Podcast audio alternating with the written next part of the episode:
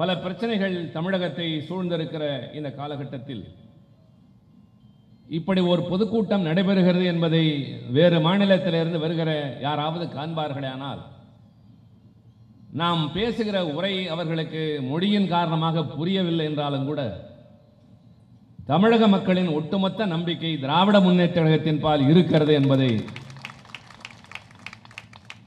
வழிப்போக்கர்கள் அறிவார்கள், வந்து செல்கிறவர்கள் உணர்வார்கள். இன்றைக்கு காலையில் கழகத்தினுடைய அவசர செயற்குழு கூட்டம் நடந்து முடிந்திருக்கிறது. ஈரோட்டு மாநாட்டில் 50 தீர்மானங்கள், அதைத் தொடர்ந்து இன்று காலையிலும் மிக முக்கியமான தீர்மானங்களை நிறைவேற்றி உங்களை இன்று மாலை சந்தித்துக் கொண்டிருக்கிறோம். இத்தனை பிரச்சனைகள் ஒரு மாநிலத்திலா என்கிற அளவிற்கு கேள்வி எழுகின்ற அதே நேரத்தில் ஒரு அரசு என்று ஒன்று இங்கே இயங்குகிறதா என்ற கேள்வியும் தொடர்ந்து நம்மோடு வருகின்றது. காரணம், பிரச்சனைகளை தீர்ப்பதற்குத்தான் அரசாங்கம். மக்களுடைய வாழ்க்கையில் எதிர்படக்கூடிய இன்னல்களை உணர்ந்து அதை முன்கூட்டியே தடுப்பவர்கள் தொலைநோக்கு பார்வையுடைய தலைவர்கள். இங்கே நம்முடைய பழ கற்பியா அவர்கள் பேசிக்கொண்டிருந்த தொடங்கிய போது நான் வந்துவிட்டேன். அவர் பேச்சுக்கு இடையூறாக குறுக்கே வரக்கூடாது என்று நான் மேடைக்கு பின்னால் என்று கேட்டுக்கொண்டிருந்தேன். இது நாங்கள் அண்ணன் முரசொலி மாறன் அவர்களிடம் கற்றுக்கொண்ட ஒரு பாடம்.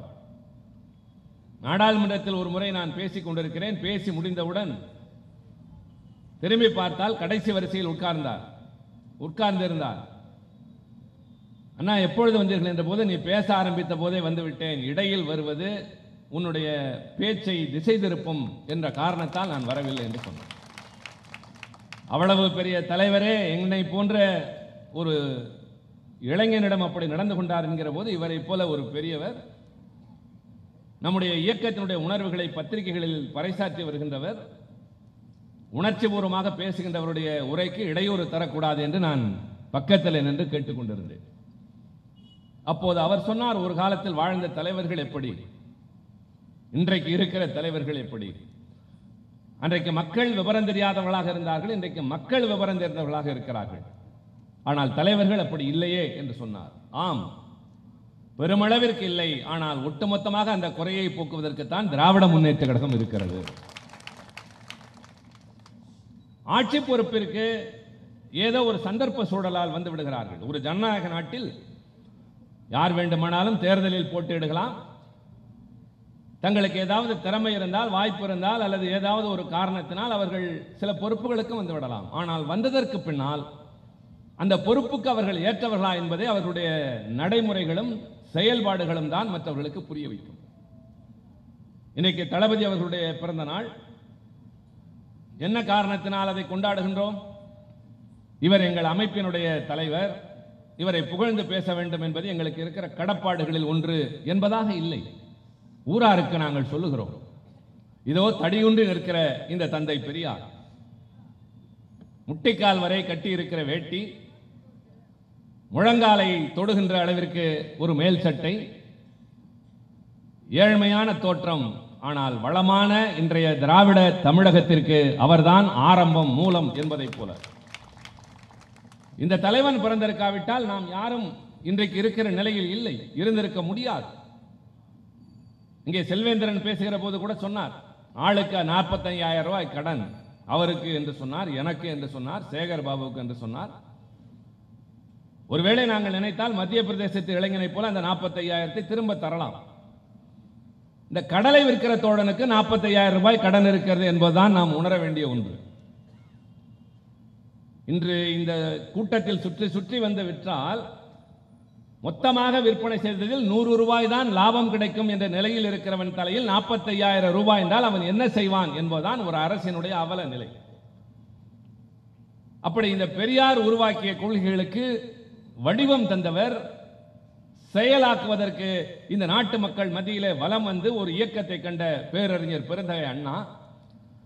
இவர்கள் இருவருடைய உணர்வுகளையும், பெரியார் அகல் விளக்கு என்றால் அண்ணா ஒளிவிடுகின்ற சுடர், அதை அணையாமல் தன் இருக்கரங்களால் காப்பாற்றியவர் நம்முடைய தலைவர் கலைஞர் அவர்கள். இன்றைக்கு அந்த சுடரை உடல்நலம் கொண்டிருக்கிற தலைவரிடமிருந்து தளபதி அவர்கள் வாங்கி அதை பாதுகாக்கிறார் என்கிற போது ஒரு பெரிய இயக்கத்தின் அடையாளமாக சமத்துவ சமுதாயம், சமதர்ம பொருளாதாரம், ஏழை பணக்காரன் என்ற வேற்றுமை இல்லாத ஒரு சமுதாயத்தை உருவாக்கிட வேண்டும். அறிஞர் அண்ணா அவர்கள் முதலமைச்சராக முதல் முறையாக பொறுப்பேற்று டெல்லி சென்ற போது பத்திரிகையாளர்கள் கேட்டார்கள், உங்கள் பொருளாதார கொள்கை என்ன என்று கேட்டார்கள். அண்ணாவை போல மிகச்சிறப்பாக பேசுகிறவர்கள், எவ்வளவு பெரிய தகவலையும் மிக எளிமையாக சொல்லக்கூடியவர்கள் என்பவர்கள் அவருக்கு முன்னும் கிடையாது, பின்னும் கிடையாது. அண்ணாவை பார்த்து உங்கள் பொருளாதார கொள்கை என்ன என்று கேட்டபோது அண்ணா சொன்னார், tap the rich and pat the poor என்று சொன்னார். பணக்காரனிடமிருந்து எடுப்போம், ஏழைக்கு கொடுப்போம் என்பதுதான். இதில் இன்னும் என்ன என்று சொன்னால், அந்த டேப் என்ற வார்த்தையை திருப்பி படித்தால் பேட் என்று வரும். தமிழில் பேசுவது போலவே அண்ணா அழகாக சொன்னார், tap the rich and pat the poor என்ற போது அங்கிருந்த பத்திரிகையாளர்கள் வியந்தார்கள். அப்படி பொருளாதாரத்திலே ஒரு சமதர்மம், சமுதாயத்தில் சமத்துவம், இதையெல்லாம் நாங்கள் தொடக்கத்தில் சொல்வதற்கு என்ன காரணம்? இது வெறும் அரசியல் கட்சி அல்ல. அடுத்த தேர்தலை குறிவைத்து களத்தில் இறங்கி இருக்கிற சில ஆதாயம் தேடிகளை போல அல்ல. இது நாள் வரை சொந்த வேலையை பார்த்து கொண்டிருந்து விட்டு, அடுத்தவன் பணத்தில் ஊரையெல்லாம் சுற்றி எல்லா வாழ்க்கையும் பார்த்து விட்டு, இப்போது வந்து நாடாள வந்திருக்கிறேன் என்று வந்திருக்கிற சில பேரும் இருக்கிறார்கள். இதெல்லாம் கால கொடுமை. யார் எந்த வேலைக்கு வர வேண்டும் என்பதை அவரவர்களே முதலில் தீர்மானிக்க வேண்டும், பின்னர் தான் மற்றவர்கள் தீர்மானிக்க வேண்டும். நான் எதற்கு லாயக்கு என்பதை முதலில் நான் தெரிந்து கொள்ள வேண்டும். எனக்கு பொருத்தமில்லாத ஒரு வேலை எனக்கு கொடு என்று ஒரு இசைவாணனுடைய பணியினை நான் ஏற்க முடியாது. நான் சுருக்கமாக சொல்ல வேண்டும் என்றால், இந்த சாலையிலே ஓடுகின்ற ஒரு பேருந்தை, பயணிகளோடு செல்லுகின்ற ஒரு பேருந்தை நம்முடைய கூட்டத்தில் இருக்கிற இளைஞர்கள் எல்லாம் போய் வழிமறித்து நிறுத்தி அதில் இருக்கிற ஓட்டுநரை இறக்கிவிட்டு என்னை அந்த இடத்துல உட்கார வைத்தால் பயணிகள் கைதட்டி வரவேற்பார்களா? கோபமாக கேட்பார்கள். நான் வீடு சென்று கொண்டிருக்கிறேன், வேலை முடிந்ததற்கு பின்னால், கடும் களைப்பு, இதில் என்னை கூட்டம் நடத்துகிறவன் ஓரத்தில் நடத்தாமல் எதற்காக என் பேருந்தை வழிமறித்தாய்? எதற்காக ஒழுங்காக ஓட்டி வந்தவரை கீழே இறக்கி வைத்தாய்? இவர் யார் என்று கேட்கிற போது, இவரை தெரியாதா? இவர்தான் எங்கள் கட்சியின் கொள்கை பரப்பு செயலாளர், நாடாளுமன்றத்தில் மாநிலங்களவையில் இருக்கிறார், எம்ஏபிஎல் படித்திருக்கிறார், அதெல்லாம் தெரியாதையா, அவனுக்கு பேருந்து ஓட்ட தெரியுமா, அதை மட்டும் சொல் என்றுதான் கேட்பார். பேருந்திலே பத்திரமாக வீடு செல்ல விரும்புகிறவனுக்கு என் கல்வி தகுதி தேவையில்லை, என் பின்னணி தேவையில்லை, நான் யார் என்பது தேவையில்லை, எனக்கு பேருந்து ஓட்ட தெரியுமா என்று கேட்கிறவர்களுக்கு, நாடாள வருகின்றவனுக்கு முதலில் அடிப்படை தகுதி என்ன என்பதை தெரிந்து கொள்ள வேண்டும். ஊருக்கு உழைத்திருக்க வேண்டும், மக்களுக்காக பாடுபட்டு இருக்க வேண்டும், அவர்கள் பிரச்சனையை தன் பிரச்சனையாக கருதி இருக்க வேண்டும், அதனால் ஏற்படக்கூடிய இன்னல்களையும் சுமைகளையும் அவன் தோளிலே தாங்கி இருக்க வேண்டும், சிறைச்சாலை செல்ல வேண்டும் என்றாலும் இன்முகத்தோடு காத்திருக்க வேண்டும்.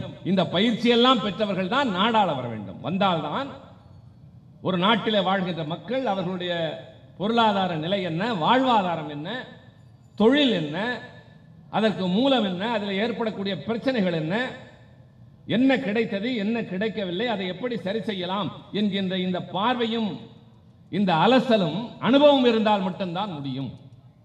ஆனால் பல பேர் புறப்பட்டு இருக்கிறார்கள். இன்றைக்கு சில பேர் நாடாள வந்தவர்கள், அதை விட இன்னும் கொடுமை. மேடையிலே பேசுகிற முதலமைச்சர் இன்றைக்கு போராட்டம் அறிவித்திருக்கிறார்கள், 2 பேரும் சேர்ந்து கூட்டாக அறிவித்திருக்கிறார்கள். போராட்டத்தை அறிவிக்கிற போது கூட கூட்டாக அறிவித்தால் தான் அந்த கட்சி இப்போது இருக்கிற நிலையில் இருக்கும் என்ற கேவலமான நிலையில் இருப்பவர்கள். நான் இந்த நேரத்தில் ஒன்றை நினைவு கூறுகின்றேன், மகிழ்ச்சியோடு தான். யார் ஆட்சி நடத்துகிறார்கள் என்பதை இப்போது தெரியவில்லை, திமுகவா அதிமுகவா, முதலமைச்சர் யார், தளபதியா அல்லது பழனிசாமியா? அவரை எல்லோரும் நம்முடைய தோழர்கள், நான் மேடையில் பேசுகிறவர் எல்லோருக்கும் சொல்வேன், அவரை நிறைய பேர் எடப்பாடி என்கிறார்கள், இவரை இபிஎஸ் ஓபிஎஸ் என்கிறார்கள். தயவுசெய்து அப்படியெல்லாம் சொல்லாதீர்கள், பழனிசாமி பன்னீர்செல்வம் என்று சொல்லுங்கள். நானா இப்படி பேசுகிறேன் என்று ஆச்சரியப்படாதீர்கள், நான் காயப்பட்ட உள்ளத்தோடு பேசுகிறேன். 95 வயதாகிற கலைஞரை பெயர் சொல்லி அழைக்கிறார்கள், உரிமையில் பேசுகிறார்கள். இன்னொரு கட்சியில் இருக்கிற ஒரு அதிமேதாவி பெரியாரை பெயர் சொல்லி பேசுகிறார், அண்ணாவை பெயர் சொல்லுகிறார். ஆனால் ரொம்பவும் கண்ணியம் காக்கிறோம். இவர்கள் ஆளுகிறார்களா, நாம் ஆளுகிறார்களா என்று நான் கேட்டதற்கு என்ன காரணம் தெரியுமா? இந்த காவிரி பிரச்சனை மிக முக்கியமாக இந்த மேலாண்மை வாரியம் குறித்து பேச வேண்டும் என்று முதலில் ஒரு பிரச்சனை வந்தபோது, அனைத்து கட்சி கூட்டத்தை கூட்டுங்கள் என்று எதிர்க்கட்சி தலைவர் தளபதி அவர்கள் ஒரு வேண்டுகோள் வைத்தார். ஆனால் அரசு செவிசாய்க்கவில்லை. உடனே தளபதி அவர்கள் அறிவித்தார், நான் அனைத்து கட்சி கூட்டத்தை கூட்டுகிறேன் என்று சொல்லிவிட்டு மற்ற கட்சி தலைவர்களோடு பேசினார். எல்லோரும் இசைவு தெரிவித்தார்கள். 23ஆம் தேதி அனைத்து கட்சி கூட்டம் என்று திராவிட முன்னேற்றக் கழகத்தின் செயல் தலைவர் அறிவிக்கிறார். அன்று மாலையே ஆட்சியாளர்கள் 22ஆம் தேதி அனைத்து கட்சி கூட்டம் என்கிறார்கள். அது மாதிரி இன்று காலை அனைத்து கட்சி கூட்டத்தை என்ன செய்யலாம் என்று யோசிப்பதற்காக 2ஆம் தேதி கூட்டுவோம் என்று தளபதி சொல்கிறார். உடனே 2ஆம் தேதி நாங்கள் உண்ணாவிரதம் இருப்போம் என்கிறார்கள்.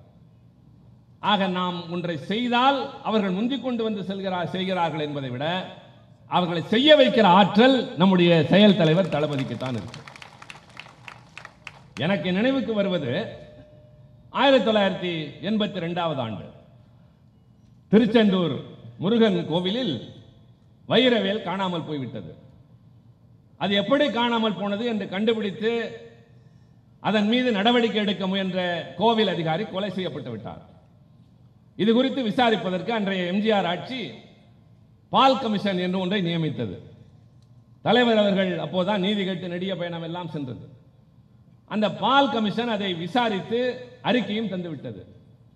எதிர்கட்சி தலைவராக இருந்த நம்முடைய தலைவர் கலைஞர் அவர்கள் கேட்டார்கள், பால் கமிஷன் விசாரித்ததை அறிக்கை வந்துவிட்டதை ஏன் தரவில்லை? அதற்கு முதலமைச்சர் சொன்ன பதில், இன்னும் வரவில்லை, வந்தால் வைப்போம் என்றார். நீங்கள் வைக்கிறீர்களா அல்லது நான் வைக்கட்டுமா என்று கேட்டார். காரணம், கமிஷன் அறிக்கை என்பது கான்பிடென்ஷியல் என்று சொல்வதைப் போல ரகசியமாக அரசாங்கத்திடம் இருக்கும். அது எப்படி உங்களால் முடியும் என்றார்கள். மறுநாளே சட்டப்பேரவையில் கொண்டு வந்து பால் கமிஷன் அறிக்கை தலைவர் கலைஞர் அவர்கள் வைத்தார். அப்போதான் எல்லோரும் வியந்தார்கள், ஆட்சி நடத்துவது எம்ஜிஆரா கலைஞரா என்று. அறிக்கை அவர்களிடம் இருந்தது, சட்டசபையில் வைத்தது தலைவர் கலைஞர். அதுபோல இன்றைக்கு தளபதி அவர்கள் எதை சொன்னாலும் அவர் சொன்னதற்கு பின்னால் தான் இன்றைய ஆட்சியாளர்கள் செய்கிறார்கள் என்பதை விட ஒரு ஆளுகின்ற கட்சி, இங்கே அதிகாரத்தில் இருக்கிற கட்சி, நாடாளுமன்றத்தில் மிகப்பெரிய பலம் வைத்திருக்கிற ஒரு கட்சி, தமிழ்நாட்டு மக்களுடைய வாழ்வாதார பிரச்சனைகளுக்கு எல்லோரையும் விட முன்னின்று தீர்க்க வேண்டிய பொறுப்பில் இருக்கிற ஒரு கட்சி ஒரு நாள் உண்ணாவிரதம் இருக்கிறதாம். என்ன வேடிக்கை! இதற்கெல்லாம் மோடி மசியக்கூடியவரா? அதைத்தான் நம்முடைய பழக்கற்பியா பேசிக் கொண்டிருந்தார். மோடி இதற்கெல்லாம் செவி கொடுக்கின்ற ஒரு மனிதன் அல்ல, அவருக்கு இதில் உடன்பாடு கிடையாது. அந்த கட்சியை சார்ந்த ஒருவர் நாடாளுமன்றத்தில் பேசுகிறார், அவர் ரொம்ப புத்திசாலி. We will commit suicide என்று சொன்னார். எல்லோரும் என்ன நினைத்துக் கொண்டார்கள், இவர் தற்கொலை செய்து கொள்ள போகிறார் என்று. இவர் ஒட்டுமொத்தமாக நாங்கள் எல்லாம் தற்கொலை செய்து கொள்ள போகிறோம் என்கிறார். அதுதான் பொருள். நாங்கள் என்றால் இந்த நாட்டில் இருக்கிற விவசாயிகள் எல்லோரையும் சேர்ப்பு. அது அவர் அடிக்கடி உணர்ச்சி வசப்பட்டு பேசக்கூடியவர். நான் அதற்கு மேல் இந்த இடத்துல அவரை பற்றி சொல்லக்கூடாது. ஒரு நல்ல நண்பர். தற்கொலை செய்து கொள்ளப் போகிறேன் என்றவுடன் எல்லா ஊடகங்களும் அதையே செய்தியாக்குகிறது. இது என்ன கொடுமை! ஒரு நாடாளுமன்ற உறுப்பினர் தனக்குரிய பொறுப்பிற்கு ஏற்ப செயல்பட வேண்டிய இடத்தில் செயல்பட வேண்டும். என்னால் இது முடியவில்லை என்று வேறு ஒன்றை நாடினால் இந்த பொறுப்பிற்கு நீ லாயக்கில்லை என்பதாகவே அர்த்தமாகி விடுகிறது. இறுதி வரை போராட வேண்டும். தன்னுடைய சக்தி அத்தனையும் பிரயோகிக்க வேண்டும். மக்கள் வாக்களித்து ஒருவரை தேர்ந்தெடுக்கிறார்கள். அது வேண்டாம் என்று தூக்கி இருந்தால் என்ன அர்த்தம்? என்னால் இது ஆகவில்லை என்பதுதானே பொருளாகப்படுகிறது. அங்கே நின்று பேசுகிறார், நான் தற்கொலை செய்து கொள்ளப் போகிறேன். ஊடகங்கள் அவரை சுற்றி செய்தி வந்தவுடன் உடனே அதை திசை திருப்புவதற்கு என்ன செய்தார்கள் தெரியுமா? இன்னும் ஒரு 4 பேர் சேர்ந்து நாங்கள் ராஜினாமா செய்ய போகிறோம். ஏன் செய்யவில்லை? நேற்று எல்லா தொலைக்காட்சிகளிலும் அவர்களைத்தான் பேட்டி காண்கிறார்கள்.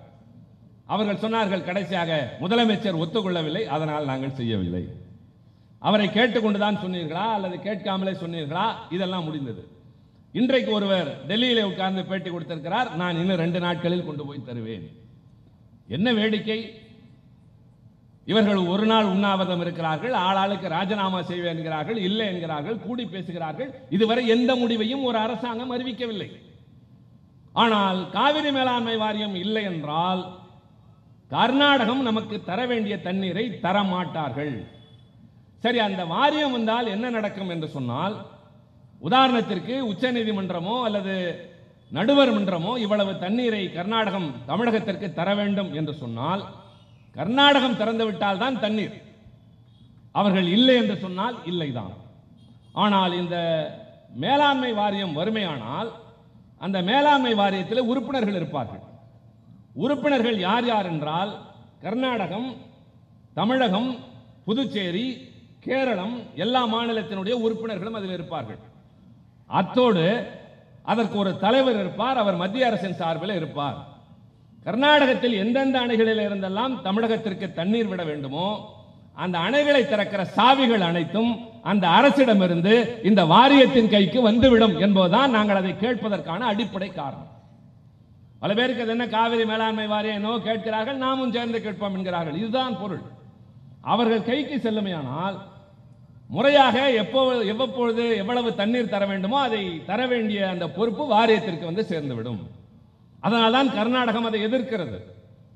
எங்கள் கையிலே தான் இது இருக்க வேண்டும் என்றால் தான் நான் தருவேன் அல்லது தர மாட்டேன் என்று சொல்ல முடியும் என்று. ஆக இடையிலே எங்களுக்கு நியாயம் பேச வேண்டியது மத்திய அரசு. மாநிலங்களுக்கு இடையிலே ஓடுகின்ற நதிகளை நாட்டுடைமையாக்க வேண்டும் என்ற கோரிக்கை ரொம்ப நாட்களாகவே இருக்கிறது. அப்படி இருந்தால்தான் எல்லாம் சரியாக இருக்கும். அது ஒரு நீண்டகால கோரிக்கை. ஆனால் இப்போது இருக்கிற நிலைமையில் காவிரியை நம்பித்தான் டெல்டா மாவட்டங்கள், அங்கு இருக்கிற விவசாயம், தமிழகத்தின் நெற்களஞ்சியம் என்று சொல்லக்கூடிய பகுதிகள் சார்ந்து இருக்கின்றன. நிலத்தடி நீர் வற்றி கொண்டிருக்கிறது. ஆனால் உச்சநீதிமன்றம் சொல்கிறது தமிழகத்தில் நிலத்தடி நீர் இருக்கின்றது என்று சொல்லி. நிலத்தடி நீர் என்பது நிரந்தரமானது அல்ல. நான் இங்கு இருப்பவர்களுக்கு இன்றைய பிரச்சனையின் காரணமாக இதை நான் கொஞ்சம் விரித்து சொல்ல கடமைப்பட்டிருக்கிறேன். கோடை கொஞ்சம் நீளுமையானால், தொடர்ந்து வறட்சி நீடிக்குமேயானால் நிலத்தடி நீர் தானாக கீழே போய்விடும். இது ஒரு அளவுகோல் அல்ல, அது நிரந்தரமும் அல்ல. இன்னும் சொல்ல வேண்டும் என்றால் திருவாரூர், நாகப்பட்டினம் போன்ற பகுதிகளில் இருக்கின்ற கடைமடை என்று சொல்லப்படுகின்ற பகுதிகளில் கடல் நீர் உள்ளே வருகின்ற காரணத்தினால் நிலத்தடி நீர் உப்பு கரித்திருக்கும். அப்படிப்பட்ட நீரை விவசாயத்திற்கு பயன்படுத்த முடியாது. உச்சநீதிமன்றம் தமிழகத்திலே நிலத்தடி நீர் இருக்கிறது என்பதற்காக நமக்கு தர வேண்டிய நீரை குறைத்திருந்தாலும், தர வேண்டும் என்று சொன்னதையாவது முறையாக பெற வேண்டும் என்றால் இந்த வாரியம் அமைத்திட வேண்டும் என்பதுதான் கோரிக்கை. தீர்ப்பு சொல்லுகிற போதே உச்சநீதிமன்றம் சொன்னது இன்னும் 15 ஆண்டுகளுக்கு இந்த பிரச்சனை தொடர்பாக யாரும் உச்சநீதிமன்றத்தை, எந்த நீதிமன்றத்தை அணுக முடியாது என்று சீல் வைத்து விட்டார்கள். இந்த நிலையில் இதை தர வேண்டிய தண்ணீரை முறையாக தருவதற்கு வாரியத்தை 6 வார காலத்திற்குள் அமைத்திட வேண்டும் என்று சொன்னார்கள். எனக்கு ஒரு குழப்பம், சந்தேகம். எல்லோரும் சொன்னார்கள் நேற்று வரை காத்திருப்போம் என்று. உச்சநீதிமன்றம் சொன்னது என்ன தெரியுமா? 6 வார காலத்திற்குள் மேலாண்மை வாரியத்தை அமைத்திட வேண்டும் என்றால் உறுப்பினர்கள் இடம்பெற்றிருக்க வேண்டும். இந்நேரம் அந்த வாரியம் செயல்பட ஆரம்பித்திருக்க வேண்டும். 29ஆம் தேதி 3 மணி வரை ஏதோ வேட்புமனு தாக்கல் செய்வதற்கு காத்திருப்பதை போல இந்த அரசாங்கம் சொல்கிறது 29ஆம் தேதி 3 மணி வரை காத்திருப்போம். மத்திய அரசு சொல்கிறதா? இது சொல்கிற அரசு இல்லை, செய்கிற அரசு இல்லை. நான் சங்கடத்தோடு சொல்கிறேன், பல பிரதமர்களை நேரடியாக பார்த்திருக்கிறோம். ஆனால் இன்றைய பிரதமர் நரேந்திர மோடி அவர்களைப் போல ஒருவரை சந்தித்தது இல்லை. காரணம், யாரையும் மதிப்பதே இல்லை. தனி மனிதர்களை மட்டுமல்ல, நாடாளுமன்றத்தையே மதிப்பதில்லை. ஒரு கூட்டத்தொடர் 1 மாத காலம் நடைபெறுகிறது என்றால் 2 முறை தான் வருவார். அதுவும் 5 நிமிடத்திற்கு மேல் அவையில் உட்காருவதே கிடையாது. யார் பேசியதையும் அவர் கேட்டது இல்லை. அவரும் அங்கே நின்று மணிக்கணக்காக அவசியத்தை தவிர பேசியதும் இல்லை. டாக்டர் மன்மோகன் சிங் பல விவாதங்களின் போது முழு நாளும் இருந்திருக்கின்றார். குஜராத் இருந்திருக்கிறார், தேவகோடா இருந்திருக்கிறார், நரசிம்மராவ இருந்திருக்கிறார். பண்டித நேரு அவர்கள் கூட்டத்தொடர் முழுவதும் இருந்ததாக சொல்லியிருக்கிறார்கள். ஆனால் நாடாளுமன்ற ஜனநாயகத்தில் நம்பிக்கை இல்லாத எவன் என்ன பேசினால் எனக்கு என்ன, எனக்கு அது ஒரு பொருட்டல்ல என்று கருதுவதை போல யார் எவர் எந்த கருத்து சொன்னாலும் அதற்கு உடனடியாக பதில் சொல்ல வேண்டும். காரணம், அங்கே நான் திருச்சி சிவா என்பவன் தனி மனிதன் அல்ல, ஒரு கட்சியின் பிரதிநிதி. ஒரு மாநிலத்தின் சார்பாக அங்கு ஒரு பிரச்சனையை வைக்கிறேன் என்று சொன்னால் பிரதமர் சொல்லுவதற்கு கடமைப்பட்டிருக்கிறவர். இன்னும் சொல்ல வேண்டும் என்றால் அமைச்சரவை என்பது ஒரு கூட்டு பொறுப்பு. அதில் பிரதமர் என்பவர் ஃபர்ஸ்ட் அமங் தி ஈக்குவல்ஸ் என்று சொல்வதைப் போல அவர்களில் அவர் முதன்மையானவர். அதே நேரத்தில் அண்ணன் முரசொலி மாறன் தான் சொல்வார், டெல்லிக்கு எப்பொழுது நீ தமிழ்நாட்டை விட்டு வெளியே கிளம்பினாலும் உன்னுடைய பையில் உன்னுடைய நாடாளுமன்ற உறுப்பினர் என்பதற்கான அடையாள அட்டையை கையில் வைத்துக் கொண்டிரு. ஊரிலே இருக்கிற செல்வாக்கு எல்லா இடங்களிலும் இருக்கும் என்று எதிர்பார்க்காது. இன்னும் சொல்ல வேண்டும் என்றால் நான் முதலில் நாடாளுமன்ற உறுப்பினர், பின்னர் தான் மத்திய அமைச்சர் என்று சொல்வார். அதற்கு உதாரணத்தை யாரை சொல்வார் என்றால் வின்சென்ட் சர்ச்சில் எம்பி என்று தான் கீழே பிரைம் மினிஸ்டர் என்று சொல்லி எழுதியிருக்கும்.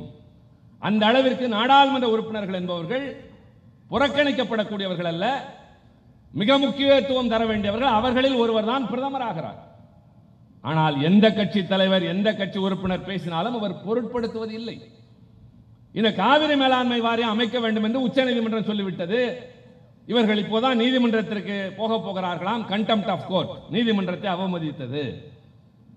இங்க இருக்கிற பேசிய எல்லோருக்குமே தெரியும், கர்நாடக அரசு, பக்கத்தில் இருக்கிற கேரளா, பல மாநிலங்கள் பல நேரங்களில் நீதிமன்றங்களுடைய உத்தரவை புறக்கணித்து அல்லது அதை பொருட்படுத்தாமல் இருந்திருக்கிறார்கள். எந்த நடவடிக்கையும் இருந்ததில்லை.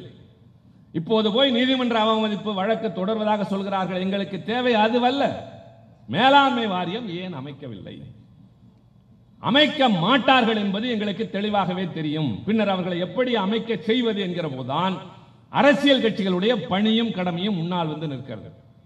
அது ஆளுகிற மாநிலத்திற்கு அதிக பொறுப்பு இருக்கிறது. நான் உங்களுக்கு தகவலுக்காக சொல்கிறேன், உங்களுக்கு தெரிய வாய்ப்பில்லை என்ற காரணத்தால். பல பேர் பத்திரிகைகளில் படிக்கிறார்கள், இந்த சமூக வலைதளங்களில் செய்திகள் பரவுகிறது.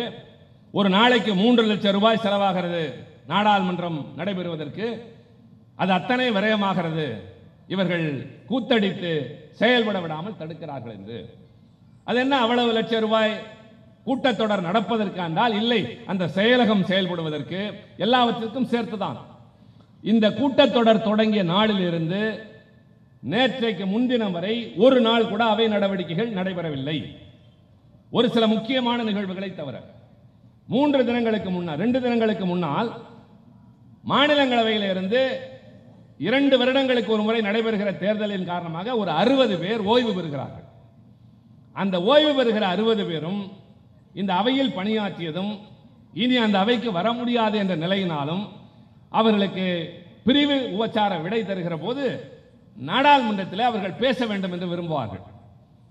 இந்த முறை நாங்கள் பேசிவிட்டு கிளம்புகிறோம், இனி இந்த வாய்ப்பு கிடைக்காது என்று உணர்ச்சி பூர்வமாக பேசுவார்கள்.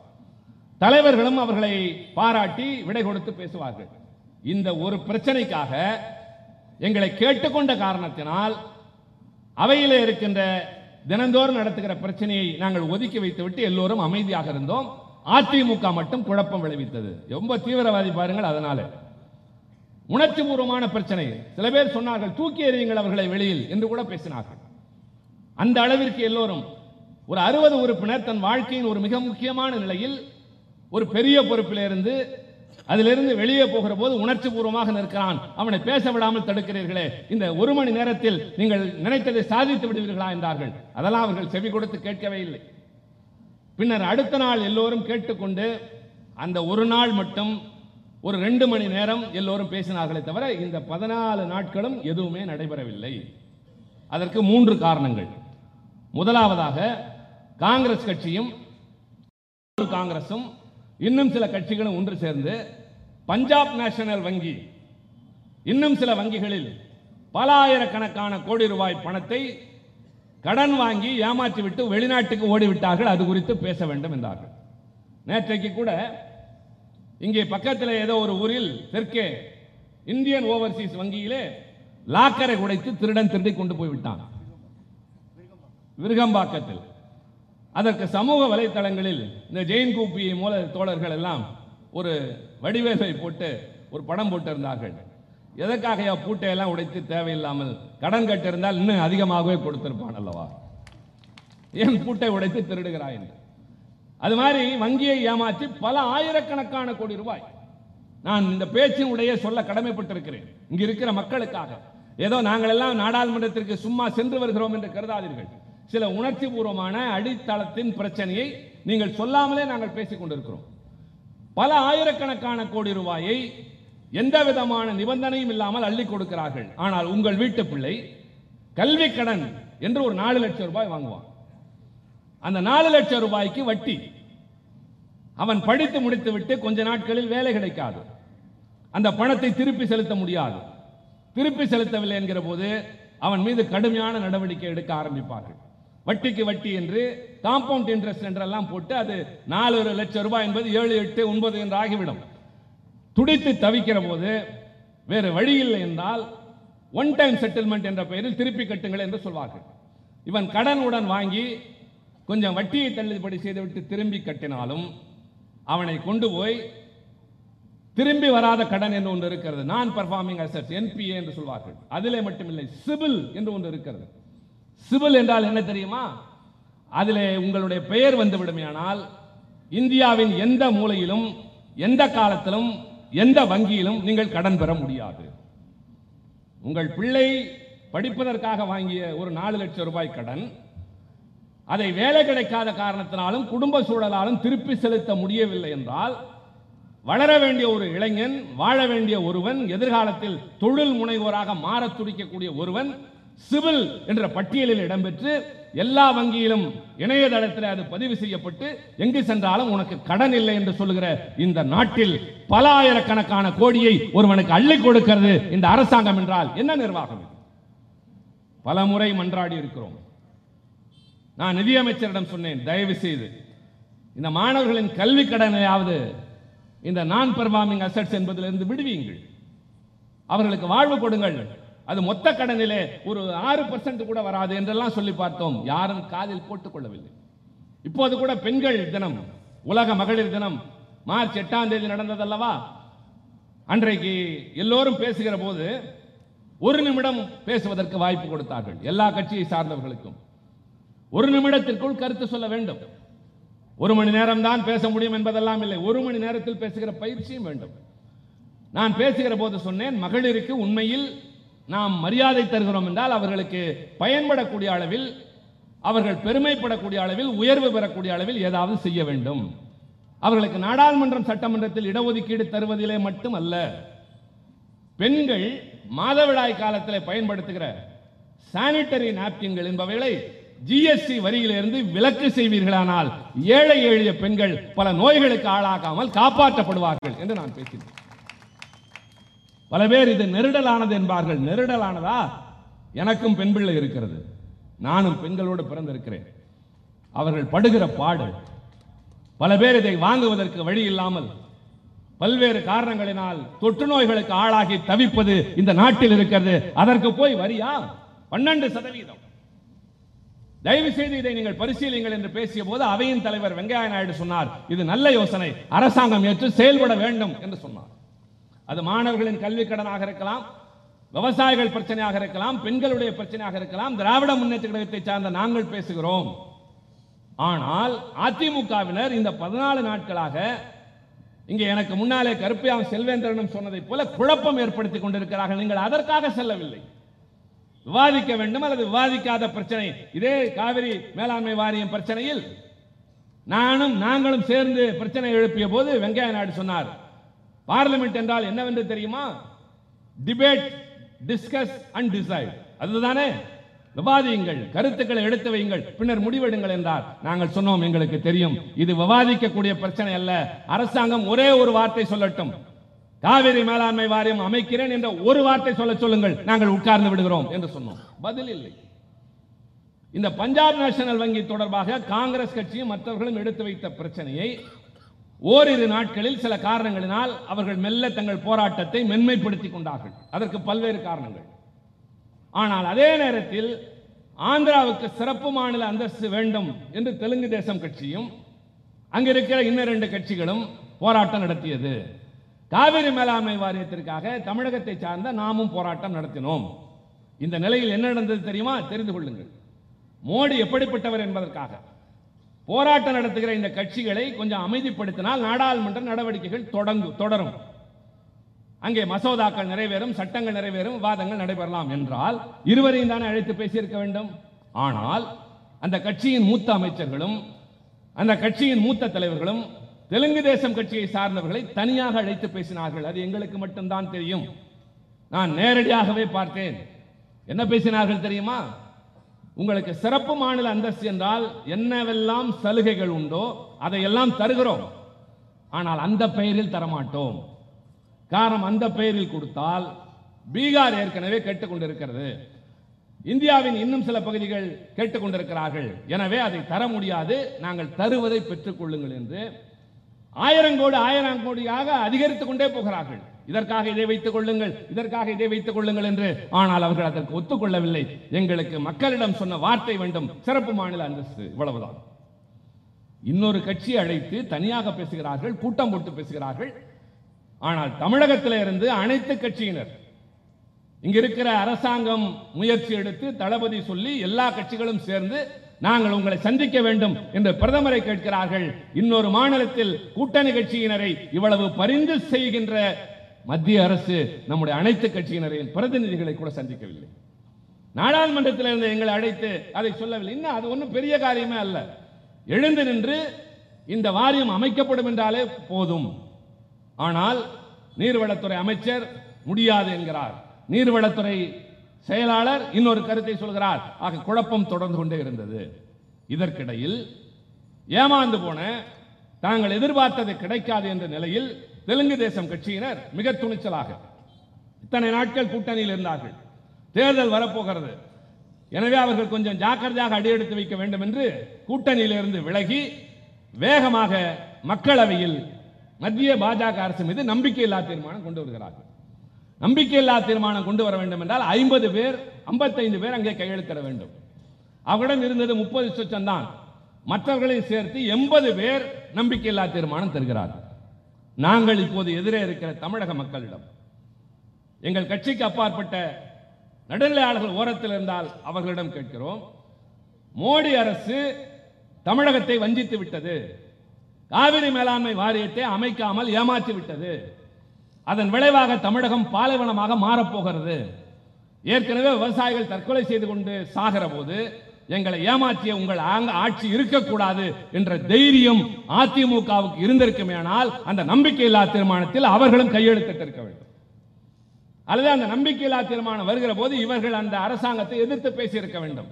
மாறாக அந்த தீர்மானத்தை முன்வைத்து விவாதத்திற்கு கூட எடுத்துக்கொள்ள முடியாமல் மக்களவையை சம்பிக்க செய்ததுதான் அதிமுகவின் சாதனை. ஊர் மக்களை சொல்லுங்கள். அவையின் தலைவர் சுமித்ரா மகாஜன் சொன்னார், பொதுவாக நம்பிக்கையில்லா தீர்மானத்தை நிராகரிப்பதற்கு வழி தேடுகின்ற ஆளுகின்ற கட்சியின் சார்பாக அங்கே நடைபெறக்கூடியதில் அவர் கொஞ்சம் மாறுபட்டு சொல்கிறார், நான் எடுத்துக்கொள்கிறேன், ஆனால் அவை அமைதியாக இருந்தால் எடுத்துக்கொள்கிறேன். குழப்பம் ஏற்படுத்திய ஒரே கட்சி அதிமுக மட்டும்தான். 1, 2 என்று 80 பேர் கையில் அட்டையை பிடித்துக் கொண்டு நின்றார்கள். இந்த நம்பிக்கையில்லா தீர்மானம் வந்தால் மோடி அரசினுடைய எல்லா தவறுகளும், இங்கே எப்படி பகுத்தறிவு பாழாகிறது, விஞ்ஞானம் பாழாகிறது, கல்வி பாழாகிறது, மாநில உரிமைகள் பறிபோகின்றது, மத உரிமைகள், சிறுபான்மையினர் எப்படி பாதிக்கப்படுகிறார்கள், பொருளாதாரம் எப்படி சிதைந்து கிடக்கிறது, மாநிலங்கள் இப்படி வஞ்சிக்கப்படுகிறது என்பது எல்லாவற்றையும் விளாவரியாக எல்லோரும் பேசியிருக்கலாம். எல்லோரும் கடுமையாக பேசலாம். அந்தந்த மாநிலத்தின் பிரச்சனைகள் பேச வருகிற போதுதான் இங்கே சொன்னாரே, உலகமே பார்க்கிறது என்று உலகமே பார்க்கும். இந்திய நாடாளுமன்றத்தில் நடைபெறுகிற ஆட்சியின் மீது நம்பிக்கையில்லா தீர்மானம் விவாதம் நடைபெறுகிறது. பல கட்சிகள் பேசுகின்றன, இந்த அரசினுடைய தவறுகளை சுட்டிக்காட்டுகின்றன என்கிற போது இந்த அரசினுடைய தவறுகள் அத்தனையும் வெட்ட வெளிச்சத்திற்கு வந்திருக்கும். அதை தடுத்து நிறுத்திய ஒரே தவறை செய்தது அதிமுக மட்டும்தான். இங்கே என்ன வேடம் போடுகிறீர்கள்? நாடாளுமன்ற காந்தி சிலைக்கு முன்னால் நின்று அட்டையை வைத்துக் கொண்டு நிற்பது, உள்ளே வந்து கூவுவது, இங்கே வந்து தற்கொலை செய்து கொள்வேன் என்பது, ஊரிலே முனையிலே உட்கார்ந்து பட்டினி போராட்டம் நடத்துவேன் என்பது, இதெல்லாமா மத்திய அரசை மசிய செய்வதற்கான வழிமுறை இல்லை. எப்பொழுது நீ எங்களுக்கு சாதகமாக இல்லையோ நான் உன்னை எதிர்ப்பேன் என்ற துணிச்சல் இவர்களுக்கு இல்லை. காரணம், முதுகெலும்பு இல்லை. இதெல்லாம் நாங்கள் அடுத்தவர்களுக்கு வேதம் சொல்வதாக நீங்கள் கருதாதீர்கள். 1971 முதலாக தமிழகத்தில் மிக அதிகமான பெரும்பான்மை பெற்ற கட்சி திராவிட முன்னேற்றக் கழகம். சட்டப்பேரவையில் 184 இடங்கள், நாடாளுமன்றத்தில் 25 இடங்கள். இந்திரா காந்தி அம்மையார் ஆட்சி பொறுப்பேற்றார். அந்த காலத்திலே அவர் எடுத்த முற்போக்கான திட்டங்கள், அவர் நிறுத்திய குடியரசுத் தலைவர், எல்லாவற்றையும் திராவிட முன்னேற்றக் கழகம் ஆதரித்தது. தோழமையாகத்தான் தேர்தலிலே போட்டியிட்டோம், பல முடிவுகளுக்கு துணை நின்றோம். அந்த காலகட்டத்தில் 1975 ஜூன் 25 தன் அரசியல் எதிர்காலத்திற்காக, தன்னை காப்பாற்றிக் கொள்வதற்காக அன்றைய இந்திரா காந்தி அம்மையார் அவசர நிலை பிரகடனம் செய்கிறார். அவசர நிலை என்பது இந்திய நாடு அறிந்திராத ஒன்று. அரசியல் சட்டம் ஒரு பிரிவை வைத்திருந்தாலும் பயன்படுத்த தேவையில்லாத ஒன்று. ஆயுதம் கையில் வைத்திருக்கலாம், நினைத்த நேரத்தில் எல்லாம் எடுக்க முடியாது, எடுக்கக்கூடாது. அது காவலர்களாக இருந்தாலும் சரி, அதிகாரத்தின் உத்தரவின் பேரில் தான் எடுக்க முடியும் என்பதை போல சட்டம் இருக்கிறது, ஆனால் பயன்படுத்த முடியாது. கூட்டணி கட்சி இருந்துவிட்டு போகட்டும், நமக்கென்ன என்று திராவிட முன்னேற்றக் கழகம் வாளா இருக்கவில்லை. அடுத்த நாள் நன்றாக நினைவில் வையுங்கள், ஜூன் 25 அவசர நிலை பிரகடனம், ஜூன் 27 திராவிட முன்னேற்றக் கழகத்தின் செயற்குழு கூடுகிறது. செயற்குழுவில் நிறைவேற்றப்பட்ட தீர்மானம் என்ன தெரியுமா? Revoke emergency, restore democracy, release the political prisoners. அவசரங்களை திரும்ப பெறுங்கள், ஜனநாயகத்தை நிலைநிறுத்துங்கள், சிறையில் இருக்கிற தலைவர்களை விடுதலை செய்யுங்கள் என்று இந்தியாவில் தீர்மானம் போட்ட முதல் கட்சி திமுக தான், கூட்டணி கட்சி. மாலையில் கடற்கரையில் சீரணி அரங்கில் கூட்டம், தலைவர் முழங்கினார், ஆட்சியில் இருக்கிறோம், அவர்களோடு சேர்ந்துதான் போட்டியிட்டோம், வெற்றி பெற்றோம், நேசக்கரம், நெருங்கியவர்கள், அதற்காக பார்க்க முடியாது, ஜனநாயகம் என்று வருகிற போது யார் எதிரன் என்றாலும் எதிர்த்து குரல் கொடுப்போம் என்று சொன்னார். இந்திரா காந்தி அம்மையார் அழைத்து சொன்னார்கள், வேண்டாம் விபரீதம், நான் தேர்தலை இப்போது நடத்தப் போவதில்லை, உங்களுக்கு இன்னும் சில மாதங்களில் தேர்தல் வரப்போகிறது, நான் உங்களுக்கு நடத்தப் போவதில்லை, 1 வருட காலம் பதவி நீட்டிப்பு தருகிறேன், நீங்கள் தேர்தலை இல்லாமல் இன்னும் 1 காலம் முதலமைச்சராக இருக்கலாம் என்று சொன்னபோது தலைவர் கலைஞர் சொன்னார், எனக்கு ஆட்சி தேவையில்லை, இந்த நாட்டிற்கு ஜனநாயகம் தேவை என்று சொன்னார். யோக்கியதை இருக்கிறது எங்களுக்கு பேசுவது. பாரதிய ஜனதா கட்சியோடு கூட்டணியில் இருக்கிறோம், விமர்சனங்கள் பல வந்தன, ஆனால் கொள்கையில் சமரசம் செய்து கொள்ளவில்லை. அன்றைக்கு இருந்த பாரதிய ஜனதா ஆட்சியில் அண்ணன் முரசொலி மாறனும் அண்ணன் பால் அவர்களும் அமைச்சர். அப்போது அங்கிருந்த மனிதவள மேம்பாட்டுத்துறை அமைச்சர் முரளிமணோகர் ஜோஷி பல்கலைக்கழகங்களில் சோதிடத்தை ஒரு பாடத்திட்டமாக கொண்டு வருகிறார். இது என்ன பிற்போக்குத்தனம்? விஞ்ஞானத்தை சொல்லித்தர வேண்டிய பல்கலைக்கழகங்களில் அறிவை மடமையாக்குகின்ற சோதிடம் ஒரு பாடமா என்ற கேள்வி எழுந்த போது விவாதம் நாடாளுமன்றத்தில் வருகிறது. அண்ணன் முரசொலி மாறன் என்னை அழைத்து சொன்னார், சில குறிப்புகளை தந்து நாடாளுமன்றத்தில் பேசு. எப்படி பேசுவதா, எந்த அடிப்படையில், எந்த நிலையில் நின்று பேசுவது என்று கேட்டேன். அவர் சொன்னார், நான் ஒன்று விபரமாக உனக்கு சொல்ல விரும்பவில்லை, நம்முடைய கட்சி கூட்டங்களிலும் மாநாடுகளிலும் சீர்திருத்த கருத்துக்களை பேசுவாய் அல்லவா, அதை போல பேசு என்று சொன்னார். அண்ணா, நாம் கூட்டணியில் இருக்கிறோம், நீங்கள் எல்லாம் அமைச்சராக இருக்கிறீர்கள், அதனாலே நாங்கள் அவர்களுடைய மனம் நோகிற மாதிரி பேசினால் சங்கடமாக இருக்காதா என்றேன். என்னையா கூட்டணி, என்னையா அமைச்சர் பதவி, கொள்கைக்கு மேல போயா என்றுதான் சொன்னார்.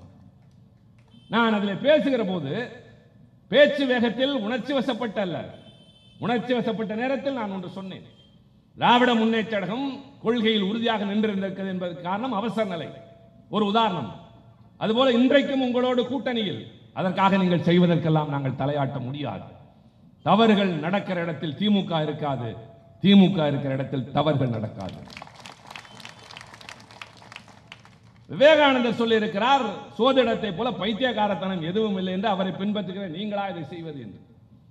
மாலையில் அண்ணன் மாறன் அவர்கள் அதை அழைத்து கேட்டார், என் பேச்சின் அந்த நகலை வாங்கி படித்தார். பின்னர் தலைவரிடம் சொல்லியிருப்பார் போல இருக்கிறது. மறுநாளைக்கு மறுநாள் இதே வடசென்னையில் கூட்டம், தலைவர் பேசுகிறார், நாங்கள் டெல்லியில் தான் இருக்கிறோம், பின்னர் செய்தியின் மூலமாக அறிகிறோம். தலைவர் கூட்டத்தில் பேசுகிறார், நாடாளுமன்றத்தில் சோதிடத்தை பாடமாக வைக்கக்கூடாது என்ற விவாதத்தில் பேசிய கழக உறுப்பினர் தம்பி திருச்சி சிவா பேசுகிற போது இடையில் ஒரு கருத்தை சொல்லியிருக்கிறார், கூட்டணியிலே இருக்கிறோம், ஆனால் தவறுகள் நடக்கிற இடத்தில் திமுக இருக்காது, திமுக இருக்கிற இடத்தில் தவறுகள் நடக்காது என்று சொல்லியிருக்கிறார். இது அவருடைய சொந்த கருத்து என்று நான் சொல்ல மாட்டேன், இது என்னுடைய கருத்து, இது திமுகவின் கருத்து. இப்போது புரிகிறதா? மத்தியில் இருக்கிற அரசை எதிர்த்து ஏன் நீங்கள் நம்பிக்கையில்லா தீர்மானத்திலே துணிச்சலாக கேட்கக்கூடாது என்று சொல்லுகிற யோகிதை திராவிட முன்னேற்றக் கழகத்திற்கு இருக்கிறதா இல்லையா? கூட்டணியில் இருந்த போதும் ஜனநாயகம் காப்பதற்கு எதிர்த்து குரல் கொடுத்திருக்கிறோம். கூட்டணியில் இருந்த போதும் பகுத்தறிவு கொள்கையை பணயம் வைக்க விரும்பாமல் அவர்களோடு நாங்கள் வாதிட்டிருக்கிறோம், வம்பு செய்திருக்கிறோம். ஆட்சி பதவி தேவையில்லை என்று தூக்கி எறிந்து விட்டு கூட வெளியே வந்திருக்கிறோம். ஆனால் இன்றைய தமிழகத்தை ஆளுகின்ற அதிமுக, மத்தியிலே ஆளுகின்ற இந்த அரசின் பல தவறுகள், இப்போது குறிப்பாக இந்த காவிரி மேலாண்மை வாரியம் நம் உயிர் பிரச்சனை. எதிர்காலத்தை கொஞ்சம் கற்பனை செய்யுங்கள். தென்னாப்பிரிக்கா 0 டே என்பதை நோக்கி நெருங்கிக் கொண்டிருக்கிறது. இன்னும் சில மாதங்களில் தென்னாப்பிரிக்காவில் ஒரு நாளைக்கு, இப்போது ஒரு குடும்பத்திற்கு ஒரு ஆளுக்கு எவ்வளவு தெரியுமா தண்ணீர் தருகிறான்? எல்லாவற்றிற்கு சேர்த்து, குடிப்பதற்கு, குளிப்பதற்கு, சமைப்பதற்கு, எல்லாவற்றிற்கு சேர்த்து ஒரு ஆளுக்கு ஒரு நாளைக்கு 60 லிட்டர் தண்ணீர். இன்னும் நாட்கள் நகர நகர அது குறையும். 0 டே என்று வருகிற போது ஒன்றும் கிடையாது, ஆங்காங்கே வைக்கிற இடங்களில் விற்பனைக்கு மட்டும்தான் இருக்கும். மனிதர்கள் பதவிக்கும் பணத்திற்கும் மண்ணுக்கும் போரிட்டுக் கொண்டதற்கு போக குடிதண்ணீருக்கு சண்டையிடுவான் என்ற அவல நிலை தென்னாப்பிரிக்காவில் இருப்பது இங்கே வருவதற்கு ரொம்ப நாளாகாது. தஞ்சை தரணியில் பல இடங்களில் 100 அடி ஆழத்தில் கிடைத்த தண்ணீர் 500 அடிக்கு போய்விட்டது. ஏற்கனவே ஹைட்ரோ கார்பன், நியூட்ரினோ, மீத்தேன் என்ற அடிப்படையில் நம்முடைய மண்ணின் வளத்தை பாழாக்கி கொண்டிருக்கிறார்கள். இதிலும் கிடைக்க வேண்டிய காவிரி தண்ணீரும் கிடைப்பதற்கு உத்தரவாதம் இல்லை என்றால் இந்தியா என்பது ஒரு நாடு, இதில் பல மாநிலங்கள் இருந்தாலும் கூட்டாட்சி தத்துவத்திலே நாம் இணைந்து வாழ்கிறோம் என்று சொல்லுகிறோம். ஆனால் ஒரு மாநிலம் வஞ்சிக்கப்படுகிறது இன்னொரு மாநிலத்தால், அதை மத்திய அரசு வேடிக்கை பார்க்கிறது என்று சொன்னால் தேர்தல் வெற்றி மட்டும்தான் குறிக்கோளாய் இவர்களுக்கு. மக்களின் உயிர் பிரச்சனை இல்லையா? உணவு பிரச்சனை இல்லையா? குடிநீர் பிரச்சனை இல்லையா? நாளை தஞ்சை தரணி வறண்டு போனால் சென்னையில் இருக்கிறவன் கையில் காசு இருக்கும், வாங்குவதற்கு அரிசி இருக்காது. 1930ஆம் ஆண்டு ஜெர்மனி நாட்டிலே பணவீக்கம் வந்தபோது வேலைக்கு போனவன் பையிலே பணம் வாங்கி கொண்டு வந்தான் கூலியில். அந்த பை நிறைய பணத்தை கொண்டு பை நிறைய அவனால் ரொட்டி வாங்க முடியவில்லை. அதுபோல ஒரு நிலை வரும். பணம் இருக்கும், மோடி சொல்லுகிற பொருளாதாரத்தில் காசு வரும், இவர் சொல்லுகிற பொருளாதாரத்தில் கட்டடங்கள் உயரும், வயிறு காய்ந்து கொண்டிருக்கும். ரெண்டு மணால் செய்வார்.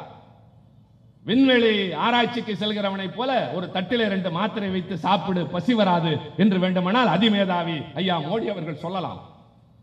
அது ஆகுமா? நமக்கு வளர்கிற பிள்ளைகள், வாழ வேண்டிய பிள்ளைகள். நான் இங்கே எதிரே இருக்கிற தாய்மார்களுக்கு சொல்வேன், எவ்வளவு நேரமாக காத்திருக்கிறீர்கள்? என்ன காரணத்துக்காக? ஒன்றும் நலத்திட்ட உதவியும் கிடையாது, காசு பணமும் கிடையாது. நீங்கள் இந்த இயக்கத்தை நம்பி எதிரே வந்து உட்கார்ந்திருக்கிறீர்கள். நீங்கள் கிளம்பி வருகிற போது உங்கள் வீட்டு பிள்ளைகள் விளையாண்டு கொண்டிருந்திருப்பார்கள். இப்போது நீங்கள் திரும்பி போகிற போது தூங்கி போயிருப்பார்கள். உண்டார்களா அல்லது உண்ணாமலே உறங்கிவிட்டார்களா? அம்மாவை காணவில்லை என்பதால் அந்த பிள்ளை யார் கொடுத்தும் சாப்பிடாமலே கூட தூங்கி இருக்கும். அதையெல்லாம் மறந்து விட்டுதானே இங்கே வந்து உட்கார்ந்திருக்கிறீர்கள். அப்படிப்பட்ட அந்த பிள்ளைகளின் எதிர்காலத்தை நாங்கள் காப்பாற்றுவோம் என்ற நம்பிக்கை தான் இந்த நேரத்தில். அம்மா, இன்னும் ஒரு 20 ஆண்டு காலம் கழித்து உங்கள் பிள்ளைக்கு நீங்கள் வீடு வாங்கி வைக்கலாம், காசு பணம் சேர்த்து வைக்கலாம், படிக்க வைக்கலாம், வாகனம் வைத்திருக்கலாம். குடிப்பதற்கு தண்ணீர் இருக்குமா? தெரியாது. உண்ணுவதற்கு சோறு கிடைக்குமா? தெரியாது. விளைநிலங்கள் கட்டடங்களாக மாறிக்கொண்டிருக்கின்றன, ஆறுகள் வறண்டு கொண்டிருக்கின்றன, வானம் பொய்த்துக் கொண்டிருக்கின்றது, கிடைக்க வேண்டிய தண்ணீர் கிடைக்காமல் போகிறது. கடல் நீரை குடிநீராக்குகின்ற அறிவாளி தலைவர் கலைஞர் ஆட்சியைப் போல இல்லாமல் எல்லாம் வறண்டு போய் கிடக்கிறது. தொலைநோக்கு பார்வை இல்லாத ஆட்சியாளர்கள், எதிலே என்ன கிடைக்கும் என்று பார்க்கக்கூடியவர்கள். எதிர்காலம் பெரிய வினாக்குறி. மத்தியில் இருக்கிற அரசு பெரும்பான்மை என்ற பலத்தை வைத்துக் கொண்டு நினைத்ததையெல்லாம் செய்ய நினைக்கிறது. நினைத்ததையெல்லாம் செய்யலாம், ஆனால் தமிழ்நாட்டை வஞ்சிக்க மட்டும் நினைத்தால் நீங்கள் வாங்கி கட்டிக் கொள்ளப் போவது இந்த மண்ணாகத்தானே. பல பேருக்கு வரலாற்றை சொல்லிக் கொடுத்த மண் தமிழக மண். நான் நேரம் கருதி சரியான நேரத்தில் முடிக்க வேண்டும் என்பதற்காக உங்கள் முன்னால் ஒரே ஒரு வேண்டுகோளை மட்டும் வைக்கிறேன்.